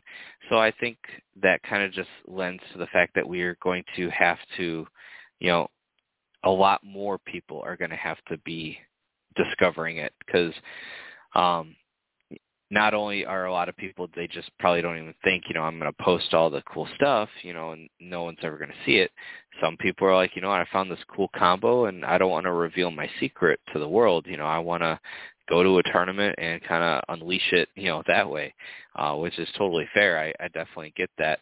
Um so uh i i would just say to anyone that's kind of not really sure what to do about the meta uh, especially if you are the type of person that wants to go against the grain. You know, they want to go, uh, you know, they don't like building meta. They like kind of doing that counter meta or, you know, something along those lines. You know, just keep playing around as best you can. I would say the best place to start, especially if you're just playing casual games, um, you know, look at the things that uh, you really don't think are that great and start playing with them. Now, I wouldn't suggest throwing as much of that stuff into the same list as you can and testing it. That a lot of times can be a recipe for disaster, especially if uh, you know you you run all this crazy stuff and nothing synergizes together, and then it all it, you just the list does so bad, but and you some people could equate that to everything in the list is bad. I would I would uh, I would take you know a couple things per per game, you know like attachment here, a unit there, uh, a couple combos, and just really really try to test anything that maybe looked horrible on paper. That way, you know, in the end, you know, if you've discovered that it's still bad, you you have you have uh, you know some um, some games to back up your your data. You know, you it's not just okay, well this looks bad, um, so it has to be bad. You know, so but if you're like I've played actually three, four, five games with this and these different scenarios against these different factions with the in you know this attachment inside these different units and yeah no matter what i do no matter what the situation is, it's always been it's always felt like a waste of points. That is something that it's a lot easier to listen to, you know, and take you know, you know, take into consideration. Where you just you look at it on paper and it may j- jump off the paper as yeah, this is actually pretty bad. That's a lot different, you know. It as much as a lot of people want to believe a lot of people, you know, a lot of combinations can fly under the radar that way. For example, again, I'll keep going back to it, Blackfish. Uh, when I was running Blackfish, he was rated second worst on stats. And a lot of people were like, why are you running Blackfish? He's so bad. but I kept how good it was, and he he rose so high up on the list compared to where he was. I forget where he ended, but I know it was like I think he was like bottom of the top. Now a lot would contribute that with the fact that he is you know he was in Starks, and they were arguably the best, if or if not the best, the second best faction in 1.6. Um, but regardless, you know there, there's a lot of things out there that you know, is going to fly under the radar. Um, Brett, what uh, what are kind of your thoughts, or your final like closeout? Yeah, I mean, I think just to kind of reiterate on what you were saying with giving stuff a try. I mean, that's how that's how these lists come to be, right? Um, I think for a while you had the standard kind of Jon Snow list, but I don't think that that, even at that time, I don't think that was the best. I don't think that was the best way to play Night's Watch. You know, the Jon Snow and veterans, some Sworn brothers, or the you know Jon Snow and Sworn brothers, three more Sworn brothers Ranger trackers. I think at that time the the best way of playing Night's Watch was running Flayed Men when they had a two plus save. Jon Snow had an obnoxious amount of healing. Um, Aemon had an obnoxious amount of healing it was just like Night's Watch Flayed Men were so hard to kill. Um, that's just one example. I know Ron and I both won some pretty big tournaments playing Night's Watch with double Flayed Men. That was very much outside of the box. So yeah, I mean, like you said, you definitely want to just tinker around with some combinations. But most importantly, like I, I just want to, I want to end on this note. At, at the end of the day, this game is fun. You know, we've got coronavirus coming back um, for gamers. You know, in particular, it's cost us Gen Con. It's cost us Adepticon twice, right? Um, it cost us Adepticon twice, right? It cost us 2020 and 2021, yeah? Correct. Yeah. So just so many, so many conventions, so many in-person games. You know, we've had to deal with Corona and keep ourselves safe. So we've got enough going on you know, people are unemployed, people are working from home. Just so much has changed. I think it's very important to remember that this is a hobby. This is what we do for fun. You don't need to stress yourself out and, and add more like anger and frustration. Like now the game that I love playing is just terrible because I can't beat this. Like just have some fun talk to your friends, you know, we're and and do something like the league that we're doing here in Indy, where you get rewarded for swapping out commanders, where you get rewarded for mixing up the units that you're running. You know, you get rewarded for stuff like that, and play some of these campaigns that encourage you to go out and try stuff, and then that's where you'll figure out, like, hey, you know, I ran this unit just because in this campaign it was the only unit I hadn't tried, and I got bonus campaign points for putting my commander in this unit. And man, like it was really cool. And uh, you know, you'll discover stuff like that. But most importantly, just talk with your friends because if you're not playing at a tournament, you're playing with your friends, right? Talk to your friends, come to some agreements, and everybody just play some stuff that's fun and just get together and and roll dice because that's the most important thing. So that's what I want to iterate. Worrying about, you know, who won this big TTS tournament or how many tournaments Night's Watch has won or what Awful's rating is or anything like that. Just roll dice with your friends and have fun.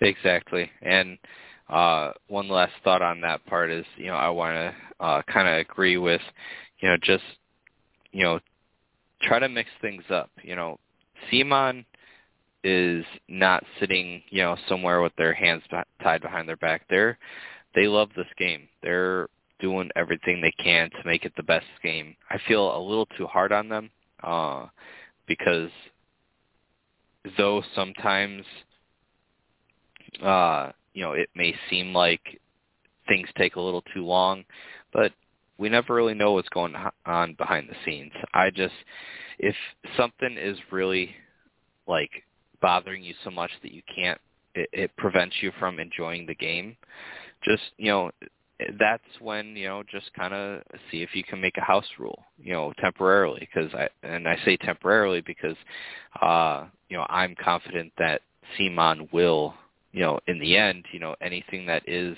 too much of a problem you know they'll address it once they've had time to assess the data. Um you know anyone who's listened to a lot of the uh, last however many videos over talking about all the different factions knows knows that there's a ton, a ton that I absolutely love with 2021. But there are a handful of things that um, I find to be a little too good. Uh, we'll put it, you know, like that. But you know, it's one of those that I figured I'll throw it out there. CMON can hear hear what I have to say, and um, if I end up being wrong, then it won't get changed. Play the game. Uh, I mean, uh, when I play, uh, uh, there is no like restrictions. You know, the, all the games that I play every week, there is no restrictions. So we don't have any bans. Uh, we have some stuff that we like ask. You know, hey, if you're going to run three dragons, let me know. You know, I because obviously it's going to be a very quick game if you just if you're playing a casual game and you just your random list that you pull out is like I have no answer for that, and you know that's no fun because obviously the game's going to be over in a couple rounds, but you know we don't outright ban anything. If someone wants to run the triple dragons all the time, then you know we do that. Or if they want to run Night's Watch, uh, my nephew uh, plays Night's Watch, and that's his main faction. Um, so I would say that you know just there's def the game's not perfect, but even with all its faults, I would still rather play this game than any other tabletop game that I know of. And that's not to say this game is the best game in every category ever, but just in general, factoring everything, not in a vacuum, just factoring the miniatures, the the uh, the gameplay, the community, just everything. You factor everything, and this is the game that I choose to play uh, after having played countless miniature games. Now I may play a game here or there of other games to just kind of mix it up a bit, but uh, not there's no other game that I would choose to be like my main game. And if I thought it was some sinking ship, I you know I'd be jumping ship.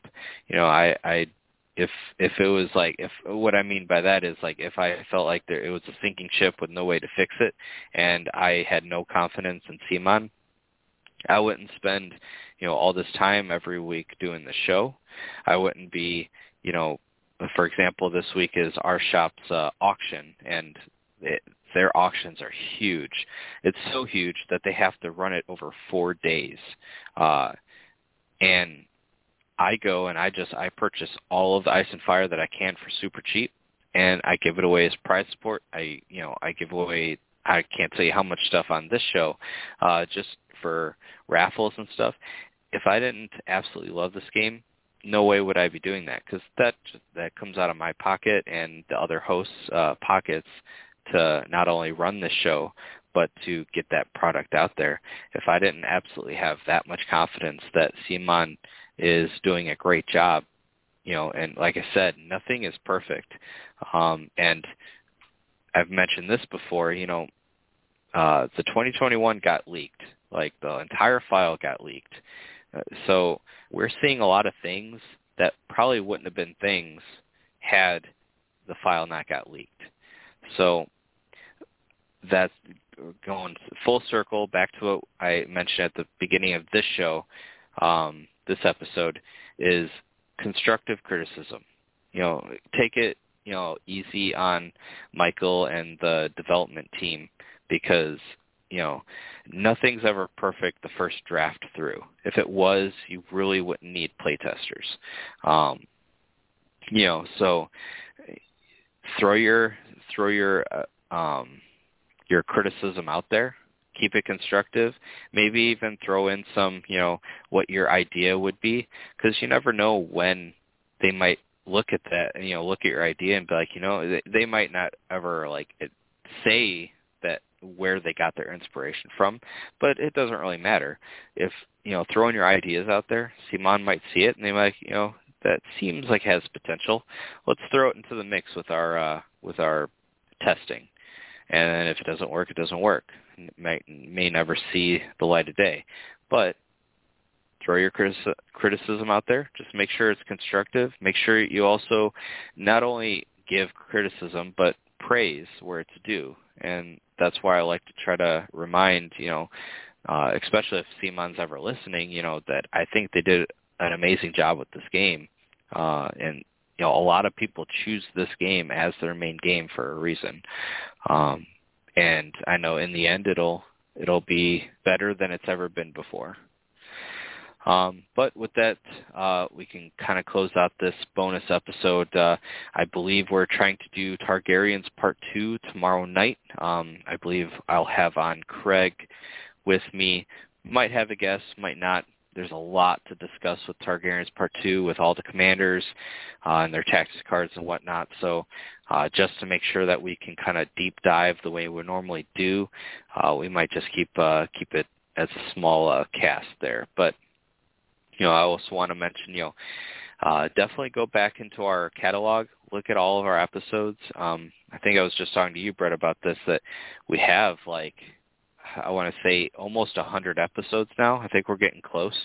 Um, I think maybe we're at like 90 or something. Uh, but you know, each one is like at least an hour and a half. I mean, I haven't done the math, but the amount of content that we've actually pulled out now is massive, and most of it um, is still something that you can go back and listen to. Um, I try to label them good enough that like you can look at the title and be like, okay, well that still applies. Um, but there's there's a bunch of great episodes. Like I was saying, uh, the trappings of meta mentality, um, gaming etiquette. Uh, there's a bunch of really good ones. So I would definitely go check uh, our uh, list of episodes and go back and listen to some if uh, if you're maybe new or if maybe you didn't listen to every episode or or some of the some of the great ones. Um, but with that said, thank you again, Brett, for coming on. Definitely going to have you on more. Uh, it just Sunday's been kind of kind of rough.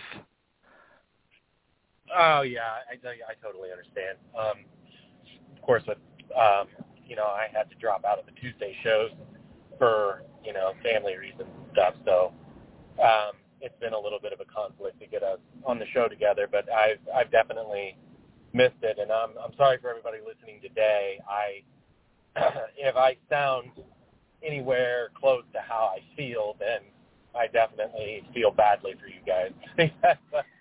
I know I feel like absolute garbage, and I know I'm probably pretty nasally and stuff. So, um, sorry you're having to listen to that, but uh, it was nice to get on here and talk, and you know, hopefully, if anything, I know I know we had some of the listeners message after the last episode where you know we were talking about guardsmen again, and I I said something about the Sentinel enforcer, and then and then I know some people have given that a try since then, and apparently it works pretty well, which is good to know. But uh, even if we just gave anybody some ideas, you know, to to go out and give some things a try in their local community, I, I think it's cool. But uh, there's some other stuff that I have that I think is is worth trying out. But I guess we'll have to save those for another episode, and we'll kind of get to those as they are. But just kind of to remind you, I'm in the same spot. You know, I uh, I still don't know uh, what's the best combinations, and I still I still get surprised in, in games. I'm like, you know, I didn't really think of that. That's a really nice thing. So, you know, just give it a little bit of time, and I'm sure, you know, three months, Dave. It's nice for you to put that in perspective. We've had 2021 for three months. By no, in in no way, shape, or form is that enough time for CMON to kind of gut reaction and, and make some really severe changes.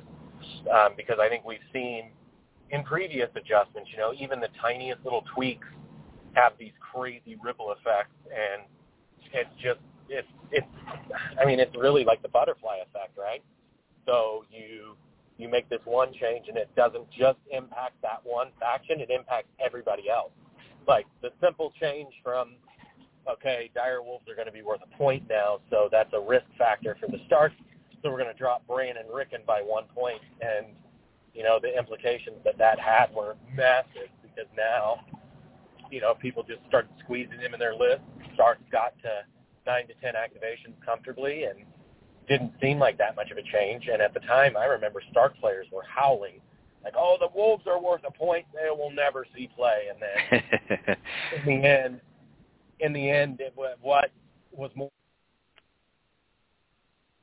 Wolves are robbed with three. You know, it was like standard, like playing Starks. How many Wolves am I playing? Is it one, two, or three today? You know, so that's just to put that into perspective and remind everybody. You know, you don't want to just go making sweeping changes just because people are frustrated right now. They need to see everything because they've got to be able to determine like, okay, if we make this change, what does it free up in some of these other factions? Because what's really powerful right now is, is keeping that in check. So if we remove that, is this thing that was being kept in check now, does it need adjusted too? And it's just not easy. I don't envy them. So yeah, and a perfect example of what you're saying, like that butterfly effect, that ripple, is neutral. It's Just any neutral unit, you know, you change anything on them, and it it affects every faction. You, know, so um, you, it's not as easy to balance things as people may think because a lot of people are coming at this from a single or two faction perspective. You know, uh, the ramifications of a change, you know, over the course of all eight factions is, uh, you know, a much bigger picture. Um, and, you know, there's a lot more to it. It's it's not just kind of black and white. There's there's a lot of things that go into balancing something, not only like thematically, balance, and uh, you know, just the fun factor uh, has a lot to play with it. There a lot to do with it. So, um, again, I have full faith in CMON. I think uh, they're they're gonna get to it. Um, you know, to everything. We just kind of have to give them time. Uh, again, it's growing pains uh, that we kind of have to just push through. If anything, this is the best time for it to be that way while things are still kind of restricted or locked down or all that stuff. Uh, you know, uh, it's definitely, in my opinion, way better than having this when it's full blown. Uh, everything's open again, and we're having you know major events like once a month, and uh, you know your locals are booming with people because that's when you're going to have a lot of people experiencing some of these things, and they're they're not really going to like what they see, uh, and you know you're going to have a lot of people kind of upset with some of the stuff right now, I think again it's perfect time to have it, uh, and I think CMON um, is is doing a great job, and we'll see uh, what the future uh, holds.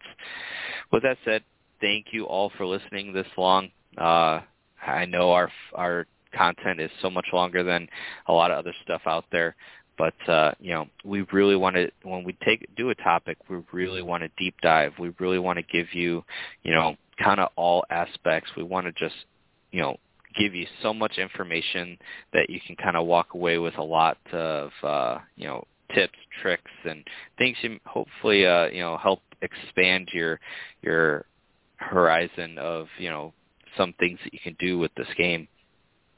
You know, I appreciate you know everyone that listens in. Uh, again, remember guys that we do our show live, uh, so um, you know I know we kind of haven't been on our normal schedule, you know, every other Tuesday, every other Sunday. Things just kind of been a little hectic. Uh, so we've been kind of doing it when we can. Tuesdays have been fairly consistent, but Sundays have kind of been sporadic. Um, but just remember, you can always, uh, you know, call in uh, and jump on. We love to have callers on um, to kind of give their thoughts. And if you can't call because, you know, the timing is, you know, where you would be like at work or something or somewhere where you can't be on the phone, you can uh, join our Discord, and we have a tab in there where you can you know send your your your questions or comments via text, uh, and we can uh, read it out uh, during the show. Um, and then for those that don't want to do either of that, you just want to join our Discord and kind of do some discussion after the fact, or we have uh, you know new revealed. We always post all the new revealed stuff in there in the tab there, or we uh, we have a tab for just posting your um, your new projects that you're working on for painting. Uh, and with that said, we actually, you know, that's another reason we do this long form uh, content is uh, I'm a painter, Brett's a painter. It's always nice to have something really long that you can listen to and just hammer out a ton of hobbying. Um, I can't tell you like uh, I can't speak for all content creators, but me personally, I've listened to practically every episode of every content creator that does a podcast, and I'm I'm I like I've run out of things to listen to. I'm gonna have to like start audiobooks or something because I've listened to like all Chase's stuff, all of Sunday Slaughter stuff, all of um, Tabletop Warden stuff that's in English, uh, all of uh, you know the stats guys, all of um, George from Three Sales, just like everyone. So with that said, if you guys have uh, some content creators that maybe I haven't mentioned that does podcasts in English, uh, definitely send them my way because I am running dry on content to listen to myself. Um, so, uh, so yeah. Um, definitely, uh, and best thing you can do to help us out. We don't have a Patreon or anything, but um, just go to our Facebook uh, page, like, share it out, do whatever you can. We are on so many platforms that you can listen to us on. We got Blog Talk Radio, iTunes, Google Play, Spotify, Stitcher, Podtail, Podbay, Owltail, and TuneIn, and we might even have one or two others that uh, I don't even remember that we have because we just we sign up for anything you guys recommend because we could kind of care less where you guys listen to us on. If there's a platform that you're like, oh man, I'm from this part of the world and we don't really have any of those. This is kind of the main one we listen to. Send it our way and we'll we'll sign up and um, have our episodes ported over to uh, that platform. Um, but without further ado, we will uh, end this episode. Thank you again so much, Brett, for coming on. This was definitely a great episode.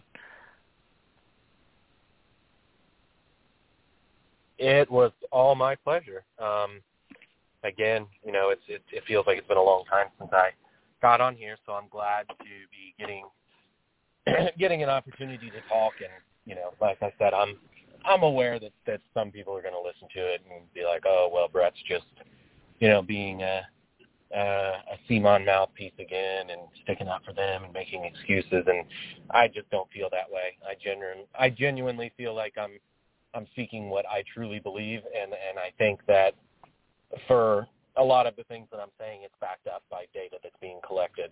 Um, there's there's been some some shifting around at the top, and then definitely towards the middle, there's been some shifting around, and and there are answers to some of the things that people just thought were unbeatable, and I ju- I definitely do believe that uh, you know, as gamers, we're not always the most patient group, and I think that was exacerbated by going through the pandemic and then having uh, the 1.6. You know, it kind of lasted longer than I think CMON wanted it to. I think they planned for 2021 to be done and ready sooner, but they were also hindered by um, by COVID because their playtesting got messed up, and then they had to turn to TTS, and it's just not what they had planned. So um, you know, TTS games take substantially longer than playing in person. So I think the average in-person game is what, like an hour and a half, hour and 45 minutes. TTS games run yep. two to three hours or more. So if you think about that, you know, even if you call it the short end of two, that's so every three games you're losing a whole game of playtesting just because you're playing on TTS. So um, that said, you know, um, it was nice to talk, and um, yeah, I can't. I'll, I'll see what we can do to schedule another episode. Yeah, exactly. We still got to do that. Uh, the redo Free Folk uh, Part Two Um, just cause, again, I want to apologize to anyone listening. Uh, I know the the audio was kind of bad, but um, you know, uh, anyone that listened to or was it Free Folk Part One? I'll have to go back. I deleted the one that was kind of bad, but uh, we have a we'll redo that one for the Free Folk players out there. Um, but otherwise, I mean, we have we have so much content that we want to come out with, but I want to finish this little series we have of all the factions because a lot of it has to do with kind of the overall factoring everything in, and I don't want to kind of discuss those topics until we've kind of already thoroughly gone through every faction. So I'm definitely excited for all that. Um, with yeah, that said, this is, Oh, go ahead. Would you have the split? The split. the split second we cover every faction, we'll have a wave of updates, and then it it, it just completely changes the entire look of the whole faction. Like you just got to go go back and redo everything and talk about the new synergies that exist or whatever whatever have you. But I'm just being facetious. Yeah, exactly.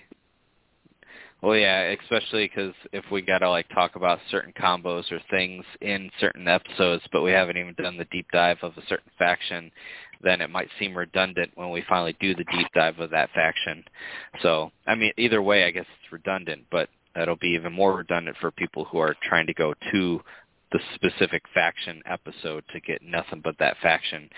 Um, I'd rather be just a little more redundant when we do the overview and maybe touch on some of the things that um, factor in all the other factions with with it in context. So, but um, again, as we keep rambling and rambling, rambling, and we got like three minutes left on the show. uh, you know, again, thank you all for listening in. This is the Small Council Radio, and it is dismissed.